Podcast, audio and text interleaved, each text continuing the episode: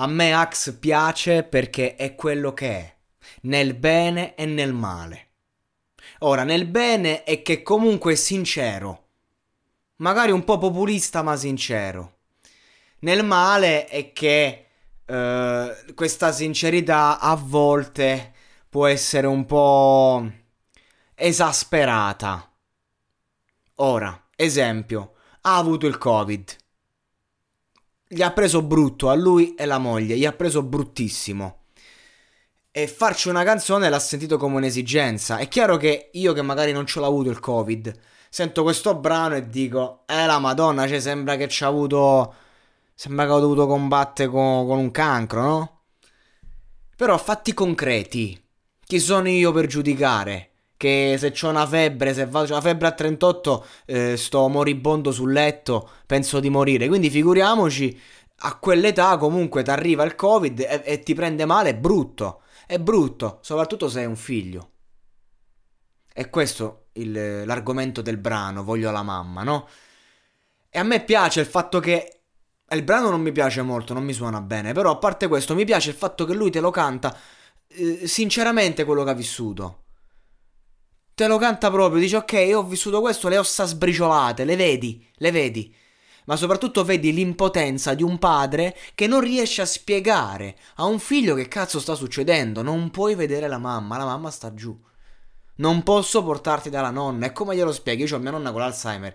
Sono un anno che mio nonno sta cercando di fargli capire che c'è un virus. Ma come glielo fai a, a far capire? Per lei il virus è un virus intestinale. E questo è. No? I vecchi e i bambini comunque a un certo punto sono faccia della stessa medaglia. Mai come in quest'epoca proprio questa verità si è unita, vanno protetti. E, e, questo brano quindi di conseguenza, visto da un lato io 27enne, dico Madonna Jax, che palle, stai là a rompicoglioni, il covid, per, per, per aver avuto il covid stai a fare sto macello. Ma visto dal lato umano, dico, oh, Porca puttana, mi spiace Ax, mi spiace proprio, cioè deve essere stata un'esperienza orribile e infatti così è stata. Quindi dov'è la verità? La verità secondo me è un po' ovunque. È che se uno la vuole vedere, diciamo, dalla prospettiva non è successo niente, ok, però effettivamente qualcosa è successo, il dolore è stato vissuto. E quindi, cavolo, cioè, io mi sono sempre mostrato un po' menefreghista, un po'...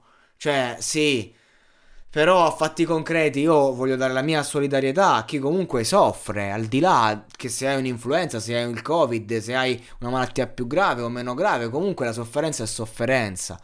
Ma anche le sofferenze di tutti i giorni il rimanerci male per un qualcosa che ti fa stare male, che è una stupidaggine, perché magari tu dici, eh, i problemi sono altri. No, i problemi non sono altri, i problemi sono questi. I problemi sono la vita di tutti i giorni che capita. Non sto parlando del Covid, lasciate stare il Covid, perché poi dovrei entrare in mille discorsi eh, di come funziona secondo me il mondo, di come non è stato ben amministrato, eh, di tante cose che non mi interessa affrontare. Io voglio parlare invece rapidamente, chiudo, chiudo subito, ma di quanto è importante invece dar valore alle piccole cose di ogni giorno e del fatto che una piccola sofferenza, anche se magari non è nulla di così grande, se ci ha fatto star male intensamente ed è stata vissuta in quel modo è importante.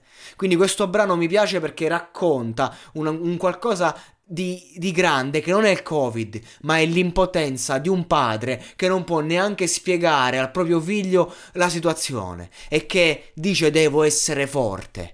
Devo farmi vedere forte anche in questa circostanza. Ed è la cosa che più mi terrorizza l'idea di dover diventare padre un giorno. Quando appunto ci saranno, di- appunto ci saranno difficoltà di questo genere e dovrò affrontarle. Sarò in grado? Beh, J-Ax direi che è stato molto in grado e quindi io lo rispetto tanto, come uomo, come artista e come padre.